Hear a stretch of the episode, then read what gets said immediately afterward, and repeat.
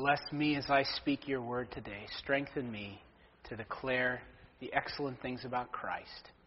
Bless these people, your people, that they may hear and believe in your risen Son. Well, back when I was in college, I was part of a student ministry called Christians in Action. And our aim, like a lot of campus ministries, was to share the gospel with our fellow students, study the Bible, help each other grow in our walks with Jesus, learn how to serve the Lord as newly fledged young adults, that sort of thing. Well, in my senior year, I was president of this group. And during my senior year, we hit a patch of really tough sailing. A number of people who had previously been part of the fellowship decided to leave it, and then they began to speak ill about us and our group all around campus. And that was a really rough time. I can remember one particularly difficult incident. And as we are thinking about how best to respond, I can remember sitting around this, this half lit dorm lounge for a leadership team meeting. I think it was in the basement of this dorm. It was me and my campus minister, Ben, the, camp, the, the staff worker, and the other guy who was on the exec with me. We're trying to think how to respond. And I, I was just feeling gutted at this point. But Ben had been consulting with his supervisor. He was a veteran campus minister. I knew him well. His name was Bill. Really godly guy, really wise. So we're in this leadership meeting in the dorm lounge, and Ben says to us, Guys, Bill has a message that he wanted me to pass on to you. Well, our ears perked up because anything Bill's got to say is well worth hearing. And this was his message to us Boys, I believe God is taking you through this sorrow because he's preparing you for even greater sorrow later on in your lives as you're faithful to serve him.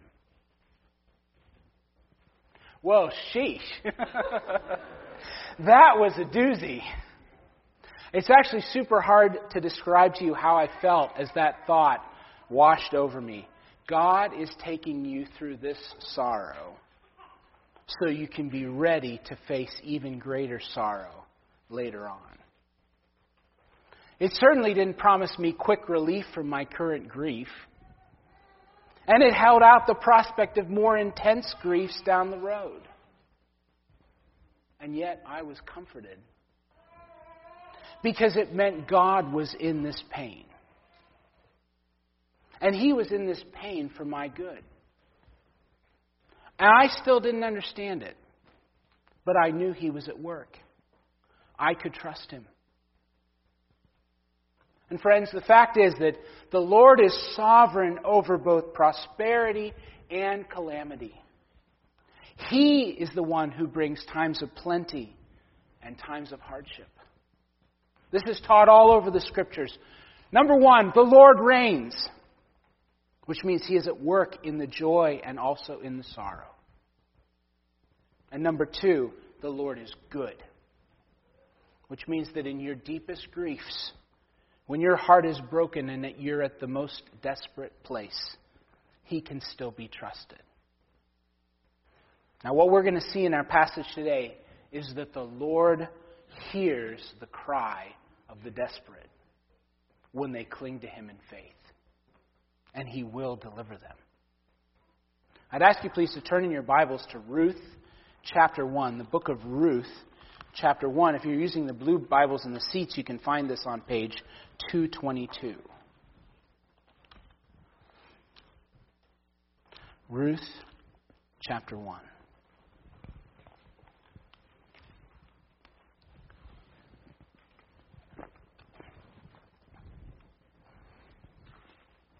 Let's read the first five verses.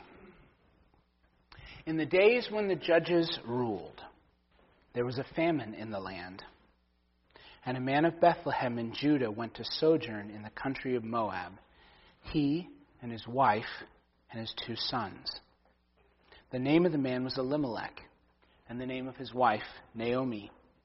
And the names of his two sons were Mahlon, and Chilion. They were Ephrathites from Bethlehem in Judah. They went into the country of Moab and remained there. But Elimelech, the husband of Naomi, died, and she was left with her two sons. These took Moabite wives. The name of the one was Orpah, and the name of the other, Ruth. They lived there about ten years. And both Mahlon and Chilion died, so that the woman was left without her two sons and her husband. Okay, the opening words of this book set the whole context for the story. In the days when the judges ruled. This immediately clues us in that this story is set during a time of turmoil. It'd be like saying, once upon a time in the Caribbean, in the golden age of piracy. Right? That's that you would immediately have a picture of a time of chaos, wouldn't you? If you heard a story that began like this. Well, this is the same thing. What were the days of the judges like in Israel? So I want you to turn back just one page, or maybe it's just on the opposite page, to the very last book of the ver- book of Judges. Judges 21:25. This defines this period. In those days, there was no king in Israel. Everyone did what was right in his own eyes. You see, after the conquest of Canaan and after the death of Joshua, a dismal pattern emerged that would last for generations. The people of Israel would rebel against the Lord and serve other gods. So then, as punishment, the Lord would give them into the hands of their enemies from the surrounding nations, and they would oppress them. And then, in their distress, the people would cry out to the Lord to save them. And then the Lord would raise up a judge, a deliverer who would defeat the enemies and give them rest again in the land. And then what would happen? The cycle would begin again. Once again, they'd do evil in the sight of the Lord, and they'd serve other gods. And everything would start over, all over again. So this is a time of chaos. There's no king in Israel. There's no king to shepherd them. So they're all doing what's right in their own eyes. And sometime during this period, in the days when the judges ruled, there was a famine in the land. The harvest failed, food grew scarce, hunger came. Now, there's two things to remember about famine. Number one, it's part of the covenant curses that we saw back in our study of Deuteronomy. If Israel will not keep faith with the Lord and will not obey his word, then the Lord promised to send drought and famine. And I have little doubt that that's what's happening here. This isn't some random famine. As if there were such a thing as a random famine. But there's also a second thing to remember. There's precedent, a lot of precedent in the Bible that famine often advances God's purposes for his people. Think about the famine that brought Jacob's family down to Joseph in Egypt, for example. So when we read that there's a famine in the promised land, I think we can assume that God is chastening uh, his unfaithful people.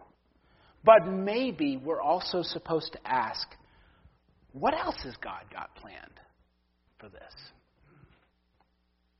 Well, during this time of hunger and turmoil, one man has a plan Elimelech from the town of Bethlehem. Bethlehem, which means house of bread. Well, right now there's no bread in the house of bread. So he takes his wife and his two sons and he goes to sojourn down to the land of Moab, about 40 miles to the south and to the east. Now, Elimelech's not planning for this move to be permanent. He's just looking to relocate until the famine is past. But he's doing what is right in his own eyes. And, I, I, friends, I think there's some signs that this isn't a good move. What's he doing? He's leaving the promised land.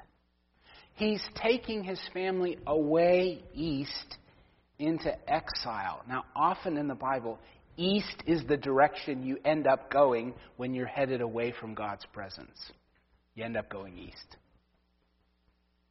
he's distancing his family from God's people and God's special place. And then think about their destination. They're going to Moab, the nation which is descended from Lot's shameful, incestuous union with his own daughter.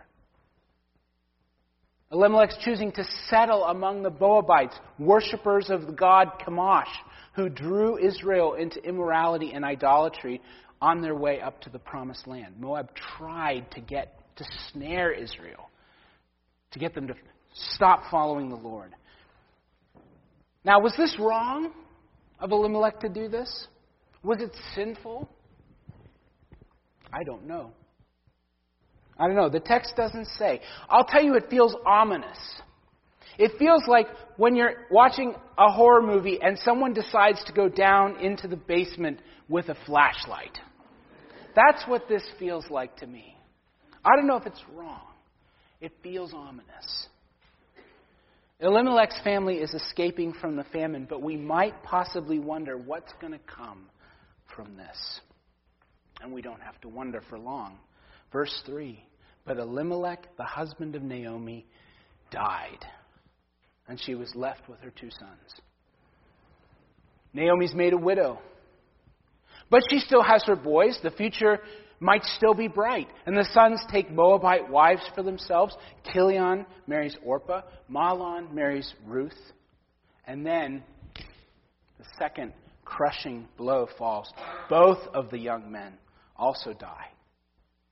We don't know anything about the circumstances. It's not really important. What is important is that now Naomi is truly bereaved. No husband, no sons. She's an aging widow living in a foreign land far from her home without any obvious means of support, grieving the loss of both her spouse and her children, and she has been made desolate, and she is desperate. Now, when we observe suffering like this, we have a tendency, don't we? We have a tendency to ask, why, God? Why, God? Why did this happen? Did this desolation come about because Naomi sinned? Was this a judgment on Elimelech's family because he chose to leave the promised land? And you know what, friends? I don't know. Again, the text doesn't say. I'm not sure we can know. What we do know is that Naomi is bereaved. And number two, it is the Lord who has bereaved her. Naomi is bereaved, and it is the Lord who has bereaved her. That's going to be made crystal clear a little later in the chapter. It's the Lord has done this.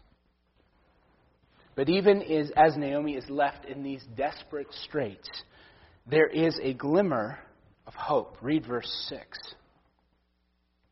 Then she arose with her daughters in law to return from the country of Moab, for she had heard in the fields of Moab that the Lord had visited his people and given them food. She hears a report from home. The famine is over. The Lord has visited his people, which means he's taken notice of Israel's situation and he has moved to act on their behalf. He's given them bread again. And the news of this gracious work of God coming to Naomi in the middle of her desolation. It's like the moment when the first hint of dawn shows up against the deep darkness of the night. That first rosy glow. Right now it's coming about, I think, 415. Just begins on the horizon. It's coming.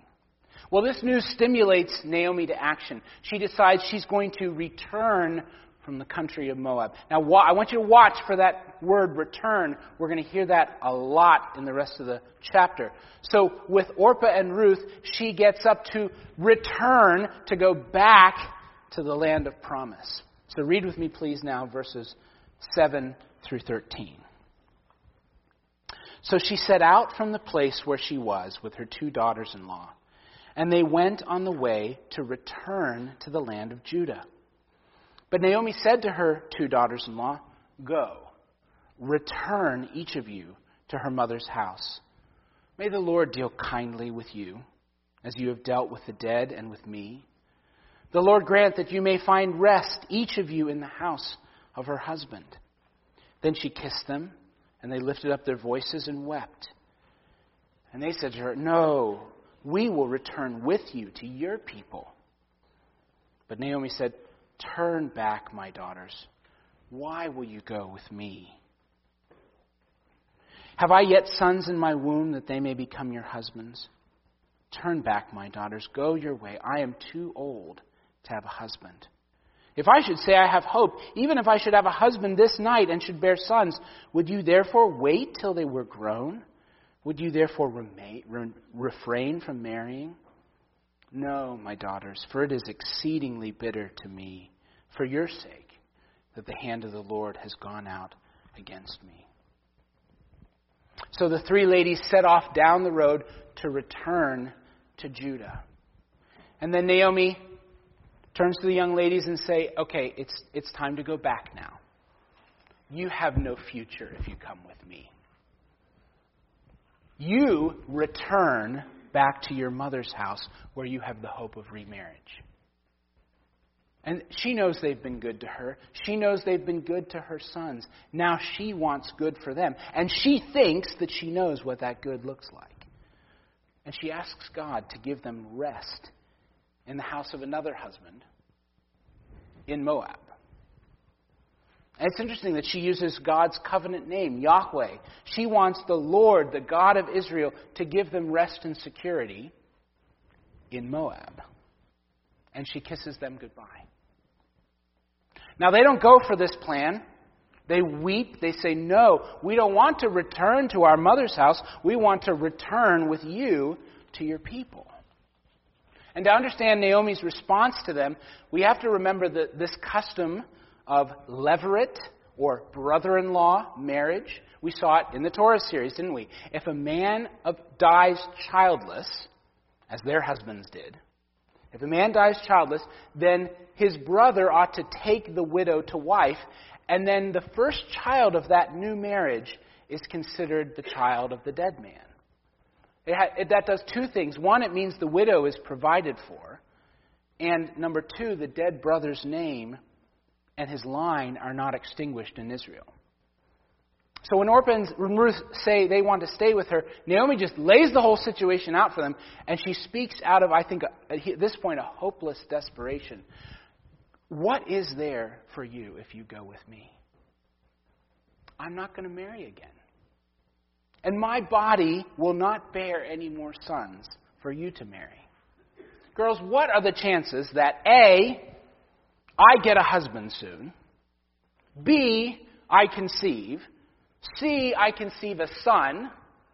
D, I conceive multiple sons. And E, you wait for them to grow up. Sweeties, it's not going to happen. Turn back. Turn back. And then her theology comes into play. The Lord's hand has gone out against me. And she's speaking accurately here. The Lord has brought her to this bitter moment. God's hand has been against her, and who can resist him? So let them not bind the, themselves to her in her calamity. Well, now we'll see how the two young women respond. Read in verse 14. Then they lifted up their voices and wept again. And Orpah kissed her mother in law, kissed her goodbye, but Ruth clung to her. So one of the girls is convinced by Naomi's logic. Orpah thinks better of the plan to return with her to Israel, and she returns to her old life, to her people, and to her gods. She repents of her intention to be a pilgrim. And so she kisses Naomi and departs out of the story, presumably out of God's story. I don't know about you, but Orpah's choice makes me cold because it's so reasonable what she did. what did she do? She turned back to an easier life.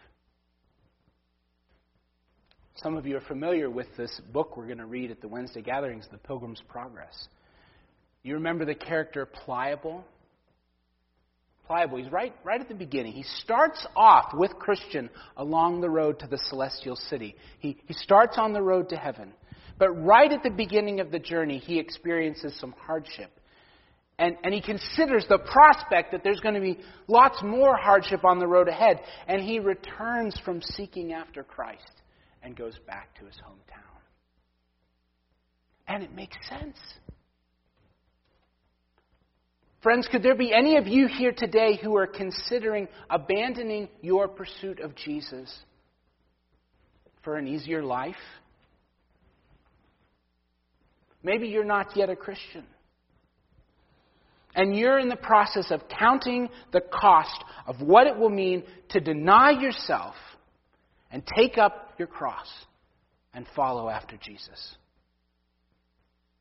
And right now, you might be thinking that the cost is too high. Maybe things weren't so bad with you before you started thinking about Christianity. And, and you're inclined to return. Or perhaps you're someone who professes faith, even has professed faith for many years, but the difficulties and the heartaches of life are causing you to waver. And there's a voice in your ear that's whispering, maybe it would be better just to turn back.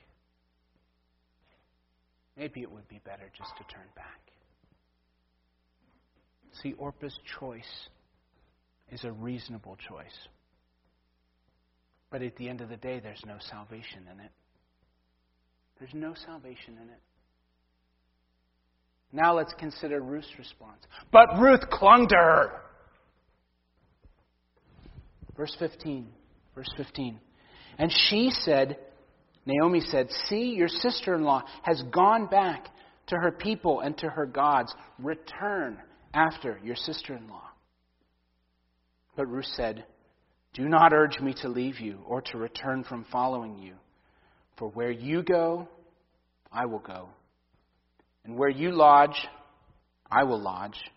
Your people shall be my people, and your God, my God. Where you die, I will die, and there will I be buried. May the Lord do so to me, and more also, if anything but death parts me from you. And when Naomi saw that she was determined to go with her, she said no more. And we see that Ruth's response is one of desperation as well desperate faith. She clings to Naomi, and she clings to Naomi's God. She begs her mother in law to stop trying to convince her to go back. She will not go back.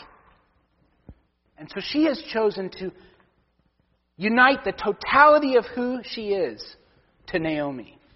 She is going to cleave to her. It's the same word that when Adam cleaves to Eve back in the garden. She's going to cleave to Naomi, cleave to Naomi's people, cleave to the Lord her God. She even binds herself with an oath that nothing but death will induce her to part from this one whom she loves. So Naomi has little hope for the future. In Ruth's mind, that is totally irrelevant. All that matters is that her future be in this direction. It's a wild and beautiful, you might even say violent passion of loyal love. Ruth's a desperate woman. Not desperate because of her circumstances, but her desperate cry as a foreigner, as a Moabite, as a Gentile, is to join herself forever to Naomi and to Naomi's people and to Naomi's God.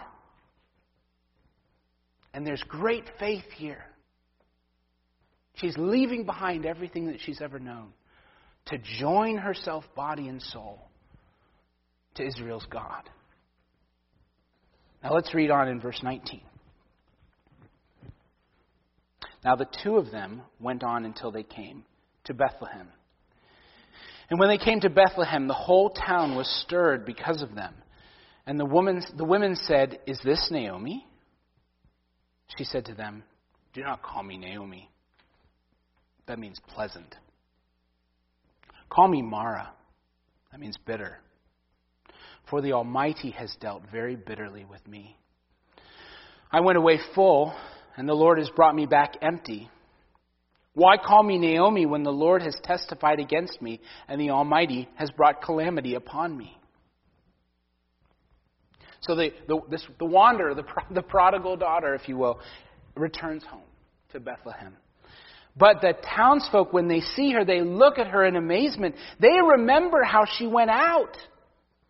And now, what a difference there is now that she has come back.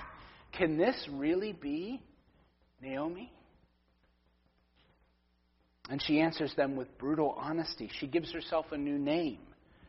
Because her old name, Pleasant, doesn't fit her anymore. Now the name Bitter suits her better. So, so call me Mara, she says. And she pours out her heart to her old neighbors because the Lord has emptied her. She returns from her exile bereft of husband and sons. And the Lord has given her a very bitter cup to drink. He stood as a witness against her. He's brought her low. Now, what is she saying with this speech? Is this an angry outburst from someone who's murmuring against God? It could be. It could be. I don't want to just totally discount that possibility. But I'm not convinced. I'm not convinced that it is. See, there is desperate lament, but she doesn't misrepresent the Lord here or call him unjust. It's different from like the, the grumbles of the children of Israel where they say, The Lord hates us, he's brought us out here to kill us. Right? This is different. Everything that she says is actually true. So she may simply just be acknowledging that all of her sorrows have come from his hand. We hear many similar things in the cries of the psalmist, don't we? Or listen to these words from Lamentations chapter 3 I am the man who has seen affliction under the rod of his wrath. He has driven and brought me into darkness without any light. Surely against me he turns his hand again and again the whole day long. He has besieged and enveloped me with bitterness and tribulation. That's not an unfaithful cry necessarily. That doesn't have to be anger. That can just be deep anguish of soul. And it's still oriented toward the Lord. See, Naomi's grief is real. Her lament makes sense. She doesn't take some false comfort in a lie that says, well, God didn't intend for that to happen. He didn't know that was going to happen. He, he just wasn't in control when the world came crashing down around me. Because guess what? That's a lie. God is in control all the time. And sometimes in His sovereignty, He brings us under severe trial, and sometimes the grief is crushing. Some of you here know that. Others of you will one day know that. And sometimes, maybe often, we won't understand what the Lord is doing. But in our desperation, what will we do? Will we fall on our faces and acknowledge that God is great and that God is good? And will we cry out to Him in our sorrows? Because even though we may not understand, He is working out his good plan. And even in the desperation, there's hope hope for a harvest. I want you to read, finish up the chapter, verse 22. So Naomi returned, and Ruth the Moabite, her daughter in law, with her, who returned from the country of Moab. And they came to Bethlehem at the beginning of barley harvest. See, there's hope. Is the situation better yet? Not much. I mean, they're back in Bethlehem. That's something.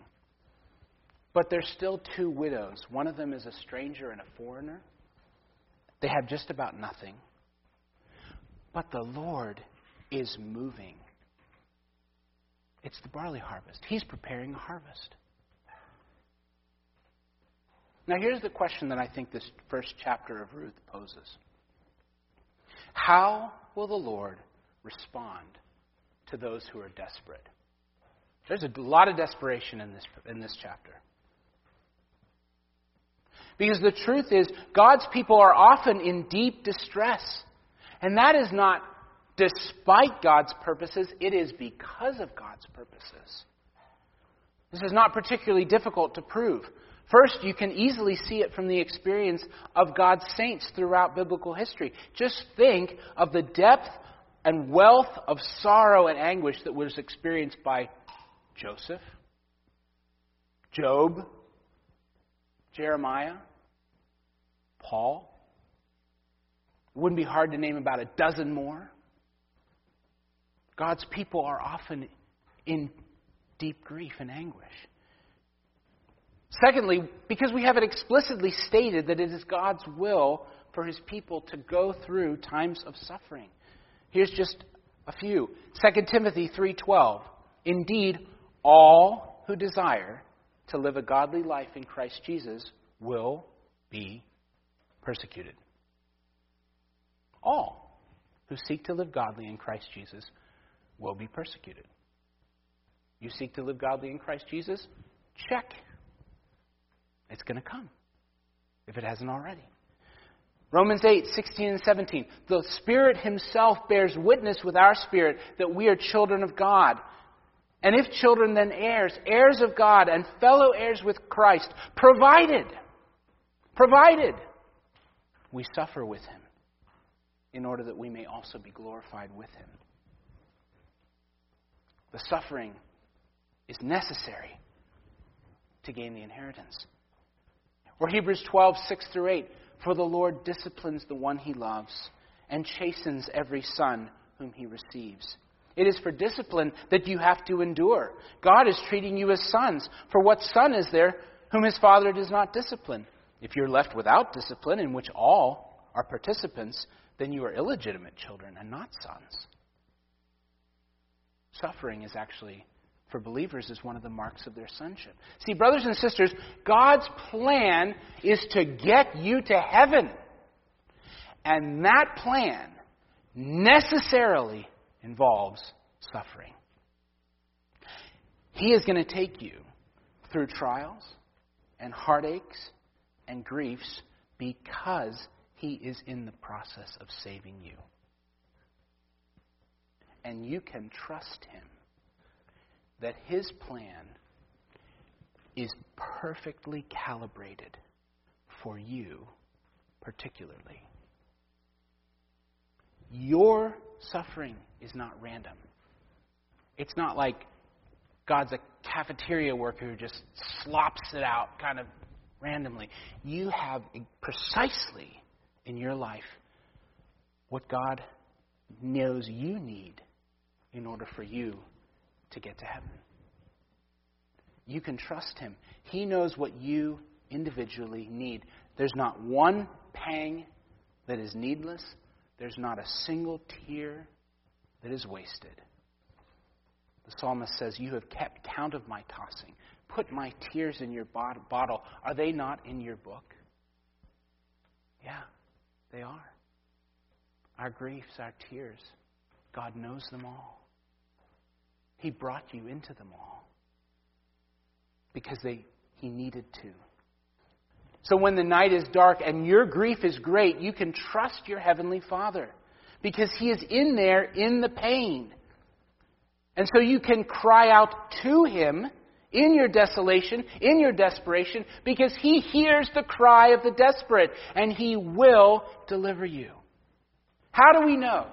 How do we know that this is necessary, that this suffering is necessary, and that when we cry out to Him in desperation, He will hear us because He heard the cry of His own Son? See, beloved, this is a great mystery, but Jesus needed to suffer. Jesus needed to suffer.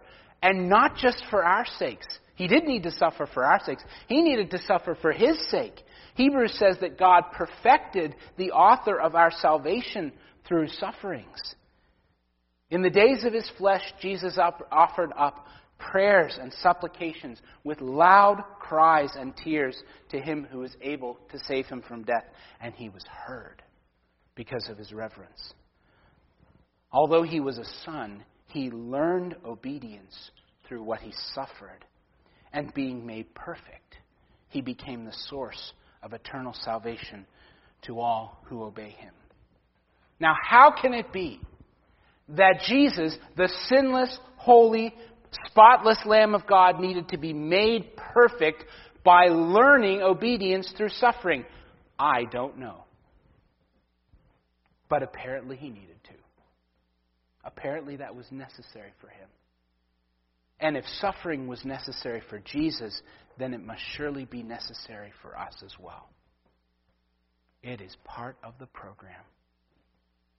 And so when Jesus was on the cross and he had the bitter, bitter cup that his Father had mixed for him as he bore the wrath of God for the sins of his people, he cries out in desperate lament, My God, my God, why have you forsaken me? And then how did the father respond to his desperate son? Well, actually, he didn't answer him instantly, did he? Jesus had to endure. He had to wait. He had to endure the suffering to the very end. He had to drink that bitter cup all the way down to the dregs. He had to wait. He had to trust. He entrusted himself to the one who would judge him righteously. And so he cries out again. What's the last thing he cries from the cross? Father, into your hands I commit my spirit. Does he turn away from, from the Father at that moment? No, he turns toward him. He entrusts himself to him. He commits himself to him. And that is the desperate cry of faith seen in our, our wonderful Lord Jesus who is our pattern. And the Father heard his cry and delivered him out of death. Not delivered him from death, delivered him out of death.